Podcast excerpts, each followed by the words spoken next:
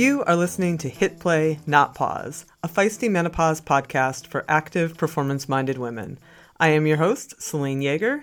Each week, I bring you advice from athletes, scientists, researchers, and other experts to help you feel and perform your best no matter what your hormones are doing. This show is a production of Live Feisty Media. Hello, strong, feisty women. I hope everyone is well. So, this week, I had the honor of sitting down with a very strong, remarkable woman named Tonya Oxendine. Tonya joined the United States Army a year after finishing high school, mostly to run away from a very difficult childhood and abusive family. Unfortunately, she left one abusive situation only to find herself in another, and the first half of her nearly 30 year Army career was marred by sexual abuse and harassment. At the time, she bottled it all up because she was afraid that if she spoke out, she would lose everything. And she was good at her job. And she otherwise loved her job, which included being a paratrooper. And she loved serving her country. But at some point, shortly after a deployment to Afghanistan, everything came roaring to the surface, and Tonya was forced to reconcile with it. She got the help that she needed through the Wounded Warrior Project and she is now a Warrior Speak spokesperson, making it her mission to help women just like her get the help that they deserve. That's important for many, many, many reasons, obviously. And it's also important because menopause. Women who have been through trauma are much more likely to have a more difficult menopause transition with more severe symptoms. We've done two shows on that topic alone. Also, severe menopausal symptoms, such as hot flashes and difficulty sleeping, can heighten existing post traumatic stress symptoms for women who have suffered trauma, which puts women like Tonya in a vicious cycle, to say the least. Female veterans are especially at risk for past trauma and may often feel like they just have to tough it out, which can make all of this worse. Tanya herself struggled with severe hot flashes and mental health symptoms that resurged during her menopause transition. And she, like most women, didn't realize these connections between her past experiences and what she was going through. So we decided to talk about all of it because, as we say all the time on the show, there is no greater way to address stigma and shame than by shining a big bright light into the corners where they lurk and bringing everything out into the open and being transparent. None of us is alone, but there's no doubt that many of us often feel alone. In fact, when you look at the statistics from the Wounded Warrior Project, you see that 44% of Wounded Warrior Project women warriors indicate that they have experienced sexual assault. Or that's a rate that is two and a half times higher than females in the general United States population. 57% have reported experiencing moderate to severe depressive symptoms. More than 51% have presented with moderate to severe PTSD. 60% have had severe anxiety. And unsurprisingly, the vast majority, 87%, feel like those outside of the military do not understand their experience. So it's just important to put it out there that help is available. And I will put a link to the Wounded Warrior Project in the show notes. This show, obviously, gets pretty heavy, but it also gets remarkably light. Tonya is living proof that even in the darkest of tunnels, there can be light on the other side. And I really, really appreciate her sharing her story, and I'm sure it will help others. I hope you enjoy and get as much out of this as I did. I would also like to take just a moment to invite anyone listening who has a female friend or loved one who is in the service or who is a who is a veteran, uh, who may be going through the menopause transition herself. Share the show, share our resources with them.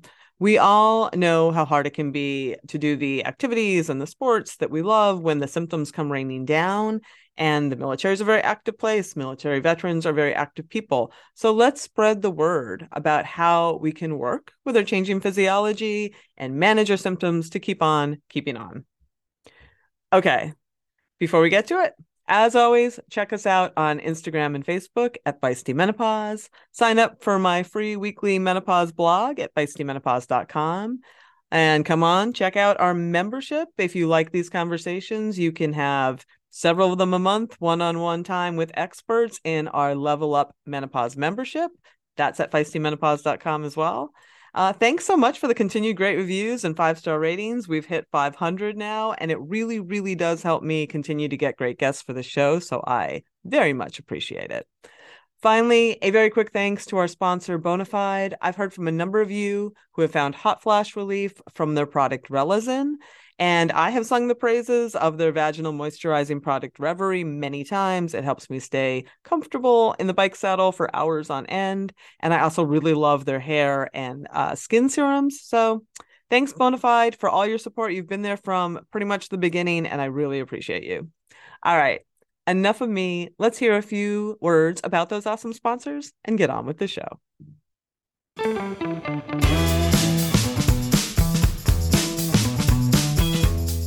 Well, Tonya, I have really honestly been looking forward to this conversation since we we hooked up. I want to first thank you for your service and thank you uh, for the incredibly important service that you continue to provide with your voice. What you're doing is so important and so essential. I just appreciate you on many levels, and I wanted to put that up front. Well, thank you. I appreciate it. Before we get to, to some of the heavier ground to start with, I actually I yeah. really want to hear about um, being a paratrooper because ah! how did you become a military parachutist?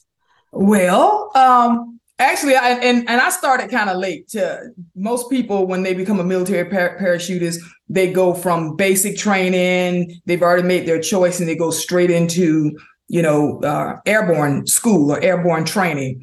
I, on the other hand, had never really knew all the things that the military had to offer. So I was about 33 years old when when I when I did this. Um, so I was in a junior leaders course, an army course. Um, uh, and I saw this soldier and I said, damn, he looked good. I mean, he looked good anyway, but his uniform, yeah, yeah, his uniform and his his maroon beret and his boots, they shine bright. You know how like when the sun hit the lake just right, it was that kind of brightness coming off of his boots. I mean, they were spit shine, like we say, right? And I said to myself, I don't know what this man do or who he is, but I want to do and be whatever he's got going on, right? and when I got back to my unit, because the course was probably about two months, lo- well, yeah, about two months long. And when I got back to my original unit, my home station unit, I said, What is this airborne paratrooper stuff? And it was like, Oh, you have to apply and get accepted. And I was like, Well, where do I sign up? I, I didn't know anything about, you know, or, oh, you know, you jump out the airplane. I mean, it, you know, kind of layman's term kind of makes sense, but what it all entailed, right? And oh my goodness. So when I, and I wasn't ever like afraid of heights. And the, the reason I wasn't because I'd never been up anywhere high, right? so, and so, you know, after I got back to my um, duty assignment or my duty station, I said, you know, I want to do this, and I feel like the paperwork got accepted. A few months later, um, went to Fort Benning, Georgia, uh, where they do airborne school. And the training started from there, and you have to train on this 20, 250 foot tower first. You do all these jumps uh, uh, and they're teaching you how to jump out of an airplane and and that kind of thing and then it's time after you've done that training um, it's kind of like three stages kind of like middle i mean you know uh, grade school. You got elementary middle and high school. So you go to these different stages and once you get to high school that's when you have to jump out the real airplane. What are you landing on in that in those first scenarios if you oh, so in the first scenario you're in a 250 foot tower so it's almost like a zip line cord if, okay. if i can yeah and so when you land you don't really land because this thing is helping you down there giving you the illusion of when you're jumping from that height okay. you know what i'm saying so mm-hmm. but all the safety equipment everything is there to keep you where you don't even until it's time to jump for real, for real. So now you have to put all that into practice because you don't get this zip line. You just have to depend on your parachute to open and all that. But you know, all that those safety things, and they teach us and train us all of that uh, in in in the um in the course. And you know, we get so in the initial training, we have to jump five times. Four day jumps, one night jump. Well, all five of mine were night jumps because my eyes were closed. so yeah, and then you know you the the object of that is to go to an airborne unit and i went to the 82nd airborne after my training um, and just um, you know continue to jump. I have 77 jumps under my belt um, total, and um, I became a uh, master jump master, and where now I trained the soldiers to jump and um, was pretty much you know just in charge of the aircraft making sure everyone was safe and and giving out the commands and all that stuff where i became the the trainer so to speak wow that's uh yeah that's very cool i i i've always i i bungee jumped twice in the same mm-hmm. day yeah. and yeah. i was like i've always been intrigued with that idea of sort of parachuting but I I also just don't tempt fate more than yeah. And, and then those jumps are 1250 feet. So the highest that I've ever jumped was a tandem jump. Um, and that was 13,000 feet, but that was wow. tandem. Yeah. I was, you know, on some, you know, that's a tandem jump yeah. where you're under, yeah, someone's on top, of you're under them. And yeah, but that was fun too. I mean, and, and, and I, so, and I know you said, were you scared? Hell yeah. Right? Because that's not necessarily normal. You just do it. The more you do it, the more proficient you do it, the more confident you become. And, and, and, and of course, the reason for doing that is to uh, uh, protect and defend our country in case we have to jump into, uh, to, you know, if it's a war going on and jump uh, in the, on the battlefield and that kind of thing. But, but yeah. wow. Did, did you ever sustain any injuries doing that? Oh yeah, I got a few injuries. Um, so uh, on our equipment, we have. Um, now listen, I was gonna say, oh, you done got it wrong. Uh, static, our release assembly here, right? So you have to. It's this like these big clips here. So you have to hit those canopy, you know, the release assembly, so that your parachute. Because once you land on the ground, and you you do land on the ground, certain techniques to keep your feet knees together so you don't hurt yourself. So you have these big clips here, and you have to pop the clip, which is really easy, and then the parachute won't catch air. You know, then it'll it'll deflate, so to speak. Well, the wind was blowing so hard that day. The wind was just blowing so hard, and I could not find my canopy release assembly. I mean, because I was getting drug across what we call the drop zone is just this really open field that we jump onto um, during, you know, peacetime. And I was getting drug across the drop zone and I was trying to find my canopy release assembly, but I needed to stay calm. And I was like, oh shit, oh shit, oh shit, you know, because this thing, because I don't need to get, because, you know, you can get dragged around. And I finally popped that canopy release assembly. And I'm telling you, it was scratches and, I mean, because I was in a pile of bushes and just drug and bleeding and this. And then the soldiers, you know, they come running out. We got you. We got you. I was like, get away from me. I can make it back by myself. Because you know you want to. But yeah, and and I broke my so a bunch of bumps and bruises. I broke my tailbone. Um, once that was really hard. Again, the winds picked up, uh, and I landed, uh, you know, kind of crooked. Um, but yeah, that was the worst was bumping my tailbone, tailbone. I mean, breaking my tailbone. But the other stuff is kind of it comes with the territory, busted lips and bruises and that kind of stuff. I understand. Yeah. mountain bike racer. I understand all that. yeah, Yeah, yeah. well, that that is that is amazing. Um, so so let's rewind and give a bit of your history. Uh, you had to say you had a rough childhood is is an understatement. You know, I've listened to some podcasts and read your your history, and you know you have a history of sexual abuse and just not a good situation. And you did join the army, as my understanding, mostly to run away from that childhood. What what were you looking for in the army? Like, why specifically were you going to the army? Yeah, and I had no idea. Again, uh, I, I, wanted to go to college after high school, but again, we didn't have anything. You know, we were poor. I didn't know about, you know, that you can get student loans and this. Guidance counselor never called me into the office. I was a pretty good student too, stayed on the honor roll, but just never got called in the office and got that counseling that I needed. Um, and one day I was walking across town to one of my friend's house, and the recruiting stations were along the way. And I just walked in the first door and the first door happened to be the Army's door. I mean, I could have been a Marine if it was the first door. I could have been an airman if it was the first door. But the first door was the Army. And I said, you know what? I'm not going to school.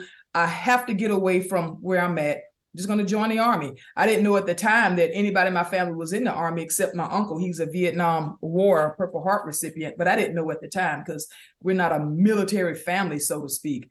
But yeah, when I found out more about the Army doing my you know, going back to the recruiting station and visiting with the recruiter, I was like, this is my savior. Like, this is what I need to do. I can provide a better life for myself. I can get, you know, all these people can help me. We can be a team, all the stuff that that's talked about, and which is true, right? You know, I can get some peace, I can get some love, I can get some guidance, I can get some goodness, I can get, I can run the hell away from this stuff. It was better than where I was at. So yeah, that those are my reasons for leaving. I knew I was going to leave anyway. That was just one of that was the vehicle that really took me away from that. I mean, I, I was going to leave uh, that that area, period. But that vehicle took me away, and I'm and I'm glad I did. Yeah, and let's and let's talk about that because this is you know the irony of that and and I'm and I and I do want to talk about the the dichotomy here because we're going to talk about some dark things but you also have obviously some positive things to say about all all of your experience in the military. Um you know you endured sexual assault and rape I believe you know at the hands of senior leaders in basic training, you know and um my understanding also is that would continue on and off for for 15 years until you got to a, a, rank high enough to be like this is not happening so i listened to you talk about this on the higher ground podcast and i can put a link to that in the show notes because that was a very moving very great show. Um, and you explained very understandably you didn't tell anyone because you're scared you're young it feels like your fault you're going to lose your job you don't want to go back to where you came and you're also good at what you're doing right? So you don't want to like get thrown out of that. I that's all very understandable. My question, I guess, is where do you put the trauma when you're in it? You know, because when you speak of your services, you just did, you talk about these positives among this tra- trauma and these negatives. Mm-hmm. How is that compartmentalizing happening? Yeah, um, didn't know at the time that I was compartmentalizing it. I mean, that's a lot of syllables. Compartmentalizing, yeah, it is. right? I, I, I, didn't know at the time. That, it, right, I didn't know at the time it, that's what I was doing.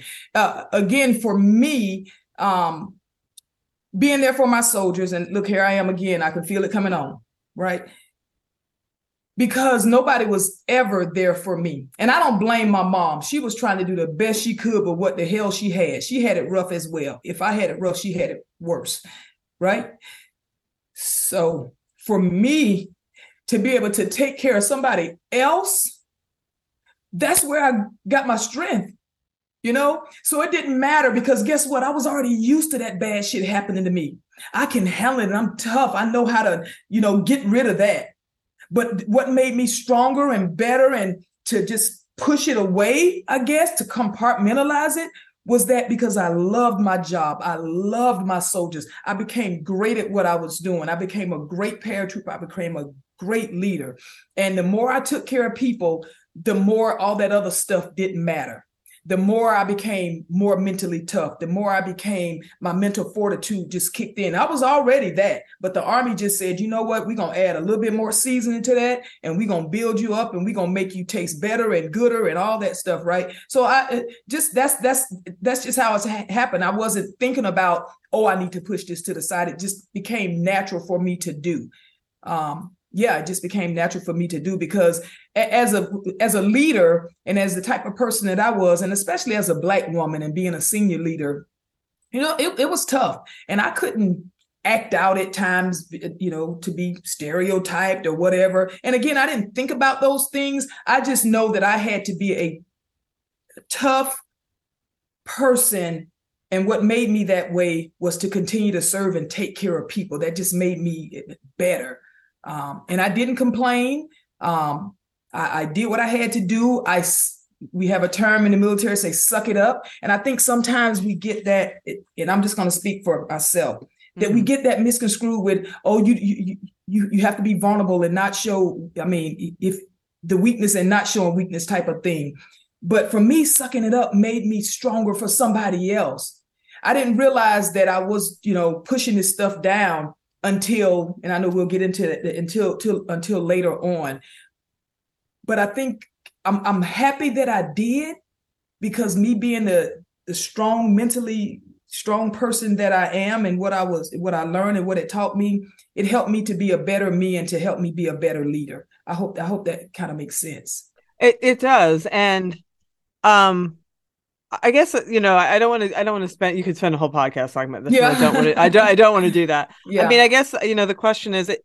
It from what I understand just from talking to other people and from reading about this and listening, you know, that was a time when that culture was more um there was more of that abusive culture inside, right? Um as you were going through it, when you talk about helping other people, were you able to then sort of protect some other women coming up mm-hmm. as well? Mm-hmm.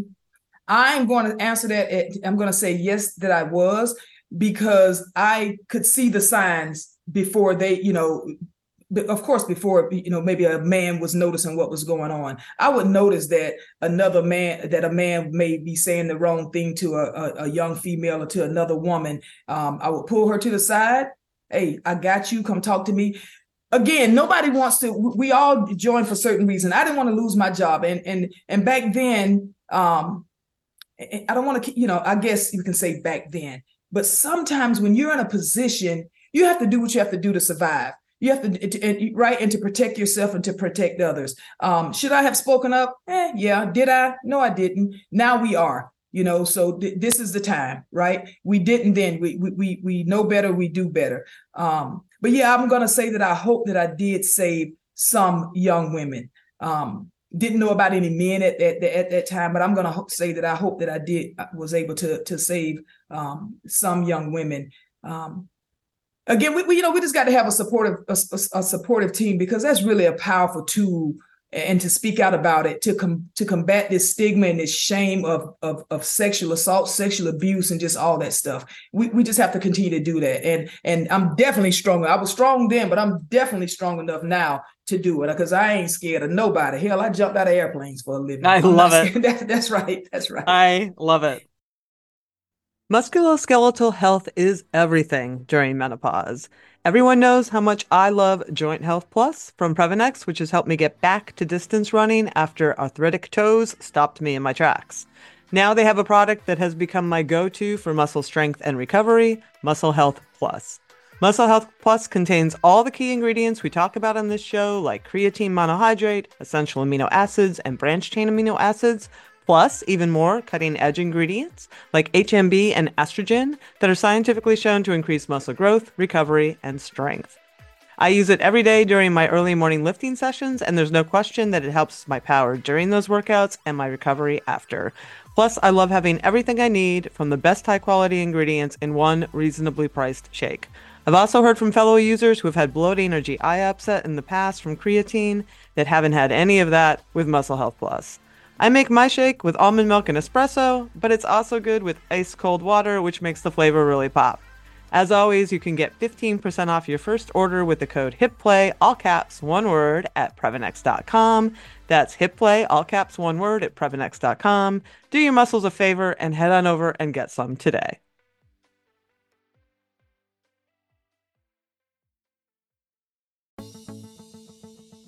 For decades, running shoes have been researched, tested, and designed for men. Brands have relied on the shrink it and pink it approach to sell male shoes to female customers. That's why we are stoked to be working with Heddas. Heddas designs athletic footwear for women that elevates performance, safety, and style. Heddas has unlocked the science behind women's biomechanics through dedicated research and creates better shoes for women's performance. Some of Heddas' special features include a lower ankle collar to reduce rubbing on women's ankle bones, a breathable mesh toe box to allow for ventilation and accommodate female toe shape, a more narrow and reductive heel cup to reduce heel slippage and take pressure off the Achilles, a rounded instep that creates a snug fit through the middle to match the curvature of a woman's foot, and supercritical foam and a Pebax plate in the midsole to keep our legs going when the going gets tough. Heddas has three shoe models designed for different sessions the Alma Cruise for your long runs, the Alma Tempo for training days, and the Alma Speed for pushing the pace. I've been running in the Alma Tempos, and they are a pleasure to train in. You can get your own pair of Heddas at Heddas.com and use the code Feisty20, that's all caps Feisty20, for 20% off. Check it out today. We'll put a clickable link in the show notes to make it a snap.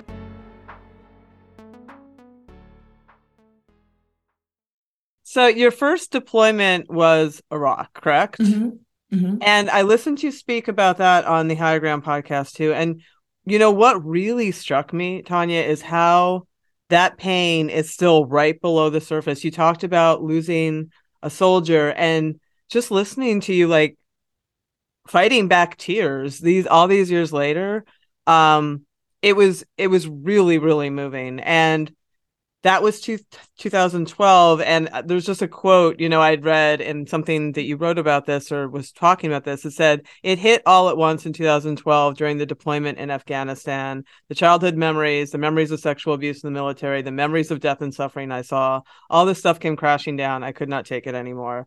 Can you talk a little bit about like what uh, what happened in 2012 that brought all this to the surface? Yeah Selene yeah we had so many heroes um that came through Kandahar, Kandahar's uh, hospital. I was in Kandahar in, uh, in Afghanistan, and just the um, just the devastation, um, and, and just the, the, the mangled bodies. That and these I'm talking about young. I can say kids, right? I mean they're adults, but just young men, uh, and mostly men, uh, 18, 19, 20, and all I can think about you know, was my sons. They, they, you know, and and if my sons were in this position or in this situation, you know, who would be there for them? Mm. Um, so every time we got a call that we had a hero coming in, um, both me and my commander, we made sure that one of us was there because we did not want somebody to say, "Oh, I'll just sleep in on this one because somebody else is going to go." We made sure that that we were that we were going to be there, and uh, because although Staff Sergeant Francisco Martinez, the first soldier that I lost in um, Iraq uh, in 2003, November 4th, 2003, by improvised explosive device on his convoy coming to deliver the mail, oh. uh, just to make sure soldiers were, you know, getting some something from home. Oh. And Martin, Sergeant Martinez was a was a big guy. We called him a heavy drop because you know he hit the hit the ground an airborne paratrooper. Hit the ground, you can feel it. You can feel it shaking, and and I mean, just an amazing man, an amazing young soldier. Um, you know, it was just devastating. And although he was in the convoy with a few other people, as his leader, I was not there for him. So I vowed when me and my commander went to, to Afghanistan in 2012, you know, we talked before and said, hey, we're, we're going to be there for those uh, soldiers that are coming in. And, and we did that. And we went to the, what we call the ramp ceremonies. If a soldier um, uh, unfortunately lost their lives, you know, we we do a short ramp ceremony to uh, honor their their service before they are flown back to the United States of America. Um, so yeah, just all that and seeing those young men just brought back something. Just it just clicked. Was like I guess this was the time. I mean, it was a bad situation, but Staff Sergeant Martinez, all the those gonna be blunt here. Stank ass men, my mom's boyfriends touching me and bothering me, my fucking cousin touching me and bothering mm. me in the army, my drill sergeants hemming me up in the office and you know coming to the to, to the to the rooms and different it was just it just all came back because it was so much devastation. And i guess that devastation for me that that i had compartmentalized it just came to the surface. Now I, I still had to while i was dealing with that and i'm like what the hell is going on here? You got you know rocket propelled grenades going off. You got we going out on convoys. But i still have to stand up and be the leader that i am. At that point i in my, for my definition and i know the definition of it i was not going to necessarily show that the weakness because if I wasn't confident in myself or if I thought that my mental fortitude wasn't strong enough for, for my soldiers, for me, that was weakness for me. That doesn't mean that you are a weak person, just some weak things that, you know, may, may happen in your life that you, that I could not at that point bring to surface. So I had to hold on and maintain until, you know, I got back to the United States of America. Thank goodness for a few of my peers, my buddies. I didn't talk to them about it but you know we would hang out together on our breaks. We would go to lunch together or dinner together. And so that was some relief for me knowing that my soldiers were well. That was some relief for me knowing that they when we went out on these convoys that we were trained. That was relief for me. So i didn't have to you know bring that to surface at that point because it wasn't the time for that I had to make sure everybody else, along with my other leaders, that those people that needed the help then, those heroes that needed the help then, that we gave them the help that they needed at that point. Because I'm I was strong enough to hold and to bear that pain and that adversity. And for me, that's courage. That's that's the strength within us, you know. Amen. Amen to that. Yeah. So so Tonya, when does it become time? to take care of that that is underneath the surface for you. Yeah. Um, the time came when uh, we we came back from deployment. We redeployed uh, in 2012, and I was assigned to the Pentagon in Washington D.C. And I rem- remember this day. Um, wasn't there long. I don't remember how long I had been back, but it was still 2012 because I, yeah, it was the end of 2012, I believe. But uh, one day I was looking out the window at my office at the Pentagon, and I said, "This is the day that I'm going to go for a swim." So I told my buddies, I said, you know, it's a nice day outside. I'm going to go for a swim. And so I got in my car, went downstairs in the parking garage. I got in my car and I'm telling myself the whole time, this is the perfect day to go for a swim.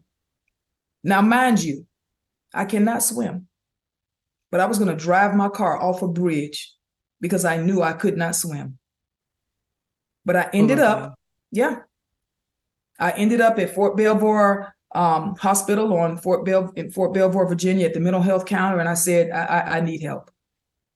And so that's why I said all these things that happened to me, all the bad things, the terrible things that will have somebody in the corner curled up in the fetal position. It just made me strong enough because at that moment, I, am you know, I, I, may not be here. I would have left a legacy of suicide for my for my sons, and I did not want to do that because they were at the forefront of my mind. Martinez was at the forefront of my mind. All those young soldiers, those young men, were at the forefront of my mind, and I wanted to live so that they could live. And thank goodness for my mental fortitude and, and my my mental strength, and I was able to go there and get some help. And at that point, uh, at Fort Belvoir Hospital with my mental health uh, physicians and the VA uh, there in DC, the mental health physicians, and at that point, I was introduced to Wounded Warrior Project, which carried on some some much needed treatment. How did they help? Wow.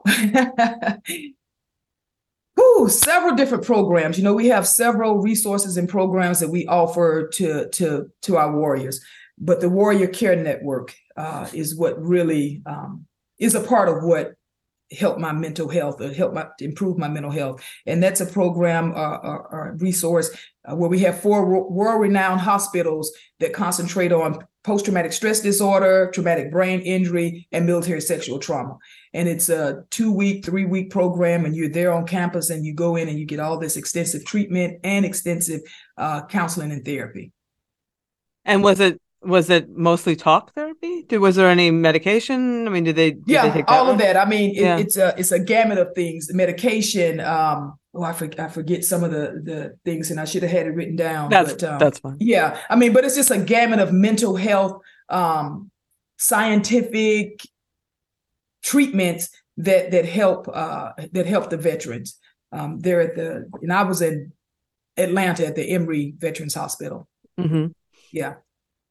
So that when was one you... of the main. I'm sorry, that was no, just one of the main ones, and then our talk program, and that's a one-on-one uh, telephonic mental health support line where you get a, a counselor that calls you every week, um, and you discuss your, you know, how the week is going and those type of things. We have Project Odyssey, uh, well, that's a venture-based program. We have all women's Project Odyssey. We have couples Project Odyssey, um, and I volunteered with our national campaign team uh, when I got strong enough to where I would go out and spread the word about how Wounded Warrior Project uh, helps veterans and their families with with our resources and our programs.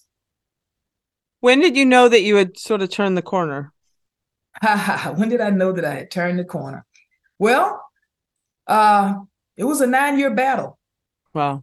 Yeah, a nine year battle uh, with PTSD, anxiety, severe depression. I was prescribed antidepressants, sleep medication, pain medication, mood medication, and I mean, just tons of meds. We had to get all that, um, you know, stable. And, and like I said, it, it was a tough battle. But now, you know, I get to live this wonderful life and I get to live a wonderful life now because I had to fight for my mental health and I had to fight for it in a healthy way. Um, so it took it took a while, but Wounded Warrior Project was there with me the entire time. I mean, still to this day, I talk to my talk counselor Seneca. Um, still to this day, my um, my counselor with Emory, Dr. Mark Burton, we may reach out every blue moon. So Wounded Warrior Project, we we don't give up on who we help. We will we are there from the beginning until the end, and and to include family members. That's that's tremendous. Yeah. As a lifelong runner and cyclist, I am stoked to announce that Tifosi Optics has come on as a podcast sponsor. The beauty of Tifosi sports glasses is that they hit all the marks. They are shatterproof polycarbonate, so the lenses not only reduce glare, but also offer scratch resistance and complete eye protection. They stay put. They have little hydrophilic rubber nose pads that actually get more grippy the more you sweat, so they stay secure and don't slide down your face even when you're running in sauna like conditions. No matter what sport you do, they have a shade for your activity, including tennis, fishing, pickleball, running, cycling, and just hanging out at the beach. And they are super reasonably well priced, which is very hard to find in a sea of overpriced eyewear. And they just look freaking rad. So head on over to tifosioptics.com and use the code FM, capital F, and capital M, like Feisty Menopause, number 20, FM20, to get 20% off your order today. I'll put a clickable link in the show notes to make it a snap.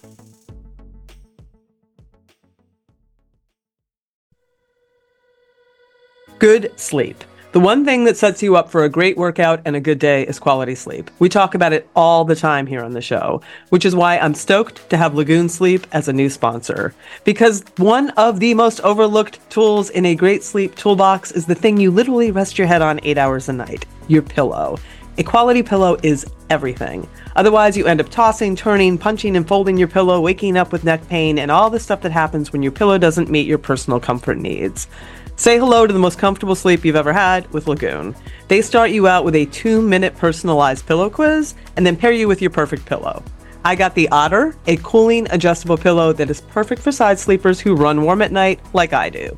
It is a dream. It's fully adjustable, so I was able to get the perfect loft and support and the cooling feature is everything. As someone who turned into a furnace every evening before menopause, I appreciate that the Otter is stuffed with shredded gel infused memory foam, which instead of trapping heat from my neck and head, draws it away and dissipates it.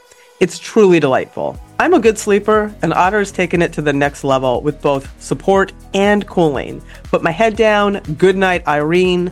My Oura ring confirms what little tossing and turning I was doing is gone. The beauty of the pillow quiz is you can get the perfect pillow that you need to and make your sleep the best sleep you can have. Go to lagoonsleep.com slash hitplay and take the two minute quiz to find your perfect match. And then use the code HITPLAY, all caps one word, for 15% off your first purchase. Sweet dreams.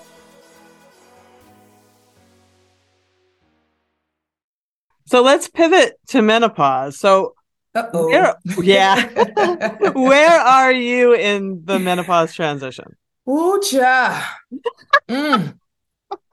I don't know if it's safe to say or whatever, but again, You can say whatever stages. you want on this show.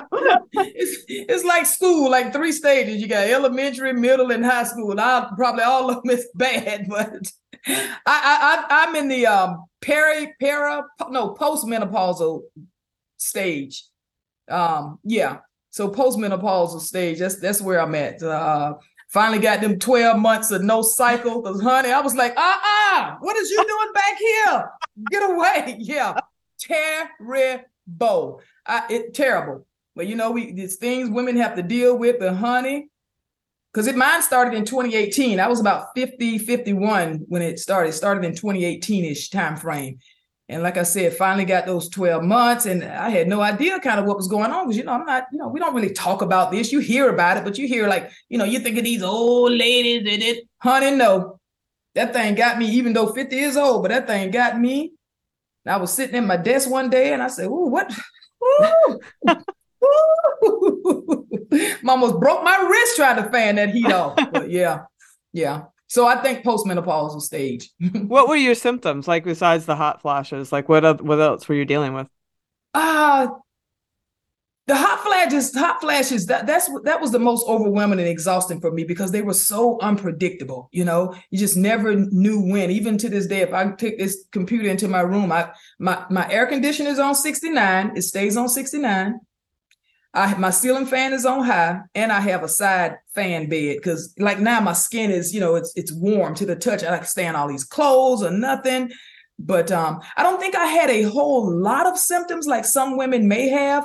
Um, I, I do now have the weight gain, some of the weight gain, but I, I work out a lot too, so it's not so noticeable. Hopefully, um, uh, I think maybe that you know some of the depression that had something to do with you know some of the depression. I, I do believe that, especially after you know talking to you and, and going through some things and with my OB doc, um, think that contributed some of the depression. But I have um, I have an IUD, yeah, progesterone progesterone IUD, and then I wear a patch as well, the estrogen patch, and that's giving me so much relief. Oh, good. It's giving me a lot of relief. Yeah. Did you know before you you alluded to some of the conversations we had before this one? Um, were you familiar with the research on adverse childhood experiences and trauma with menopause before we t- spoke? Not at all. Not at all. Yeah. Um, and I know, like we're talking now about this, Selene, I know, uh, and I do realize that things are, you know, discussions like this are getting better, right? For the medical field, scientific field that, you know, comes down to us, the user or the, the, the patient. Um, you know, when I first started, maybe a lot of information wasn't out, you know, when my docs were uh, going, you know, trying to figure out what was going on. But now different things are being discussed. I have not, I was not aware of this part, how we're discussing now with uh, maybe some childhood trauma um, could be a cause of some of the symptoms, meaning, you know, just the, the effects of menopause.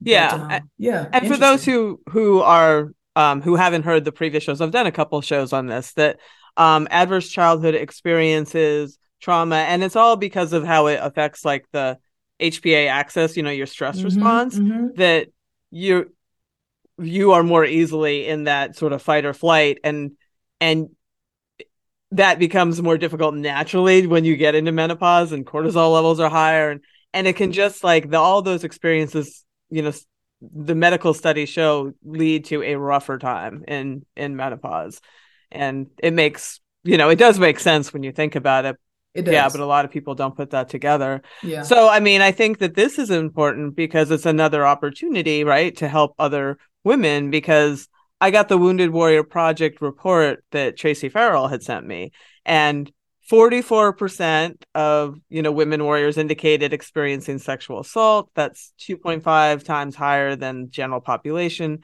57% have experienced severe depressive symptoms or moderate depressive symptoms, anxiety, um, and unsurprisingly, the vast majority, 87%, feel that those outside the military do not understand their experience. Yeah. and I am sure like that makes 100% sense. Right. Too, right. Honestly, how can we?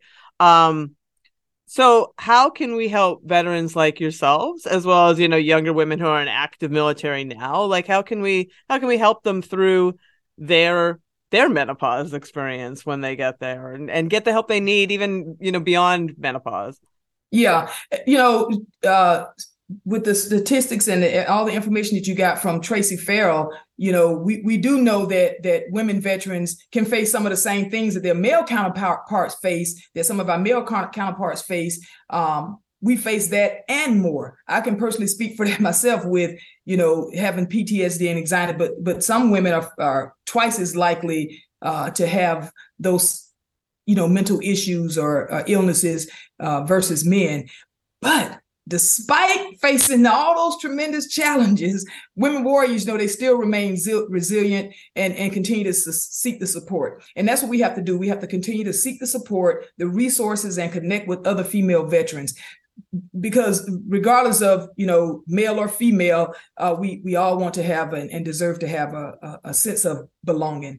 So and this is and, and doing this uh Selene we we you know thank you for this. And with wounded warrior project shining the light on you know discussing this topic um that's how we do it. That's how we make the connection. That's how we seek support because now the information is getting out there that you do have a team here with you that can that can help you and support you and if if somebody wanted to whether you know if they're a veteran and they think that they are going through you know a bad perimenopause or they're having like some of the things that mm-hmm. are more mm-hmm. nebulous like their anxiety is coming up maybe they're getting depression right. rage like all the things um would they go to the va are they well versed in sort of women's health at this point you know to help them through their menopause journey yeah absolutely they, they are um yeah. the veterans administration um your your primary care doc and other VSOs as well, Veteran Services Organization. But you know, if a veteran, I would say seek help with the VA, right? Wounded Warrior Project.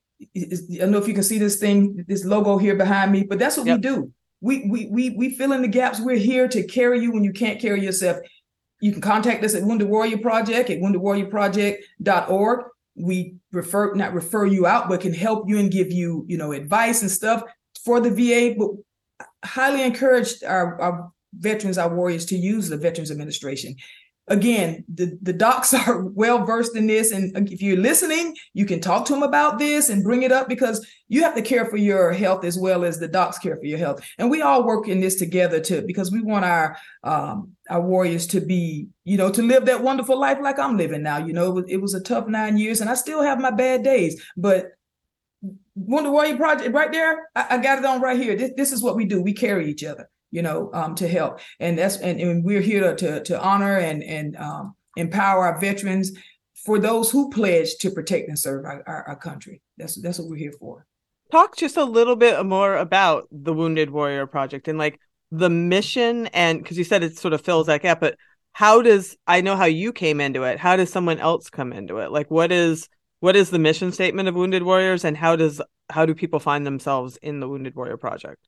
Yeah, so to honor and empower our warriors, that's our, you know, mission statement. And that's exactly what we do because we want to respect them, we see the value in them. Uh, you know, that's how we honor them. And then we want to empower them so that they can now, you know, have control over their lives and and get the treatment and the resources and the help that they need. Um, again contacting woundedwarriorproject.org as simple as that they'll be contact uh, connected to our resource center and from there you know we find out a little bit of information about them and what their needs are. It could be they may have their uh, benefits but they may be looking for employment. They may be looking to connect with other uh, veterans women veterans. We have um, uh, alumni programs that offer women veterans um, peer and peer support uh, groups uh, where women veterans can make a connection and build camaraderie uh, in a community. We offer uh, mental health and wellness programs tailored for each veteran, uh, financial wellness programs. We just go on the website. We have several programs, and those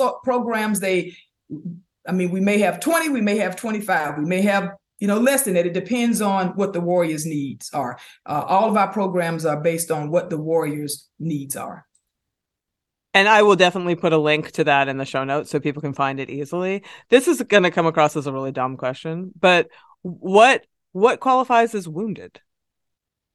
So a veteran uh, post 9-11. Um, so when we think wounded, sometimes we think of the visible wounds like an amputee or you may see a burn or something but we have our invisible wounds as well like for me post-traumatic stress disorder uh, some soldiers have uh, traumatic brain injury i have you know victim or you know military sexual trauma so we have our visible and invisible wounds um, and so they're wounds and illnesses gotcha no that makes yeah. a lot of sense yeah so what do you do like what is your um most of your time spent doing now and- well, I am so damn retired. and I live in sunny Tampa, Florida, you know, and I, I have a I have a great life.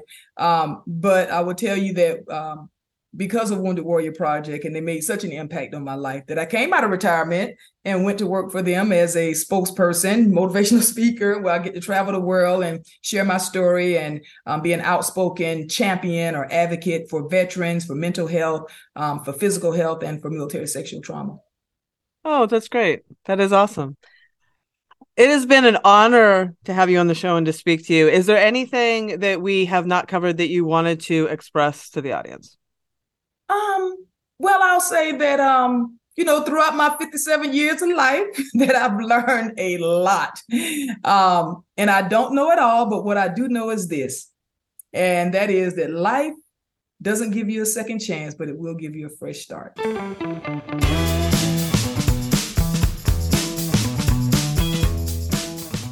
Well, that's our show. Come on back next week when I sit down with women's health and fitness coach Baz Moffat, who is also the co author of the Female Body Bible and the co founder of The Well, which provides health and training resources for females in every stage of life. We have a great conversation about adjusting training and nutrition through the menopause transition. So come on back for that one. And until then, as always, stay feisty.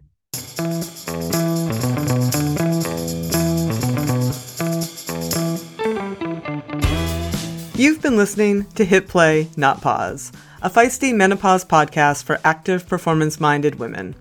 I'm your host, Selene Yeager. The show is edited and produced by the strong, talented, and amazing women at Live Feisty Media. Follow us on social media at Feisty Menopause. And please help us spread the word. Screenshot and share this episode on your social media channels with the tag at Feisty Menopause. Share the show with your friends and please subscribe, like, review, and rate this show wherever you get your podcasts.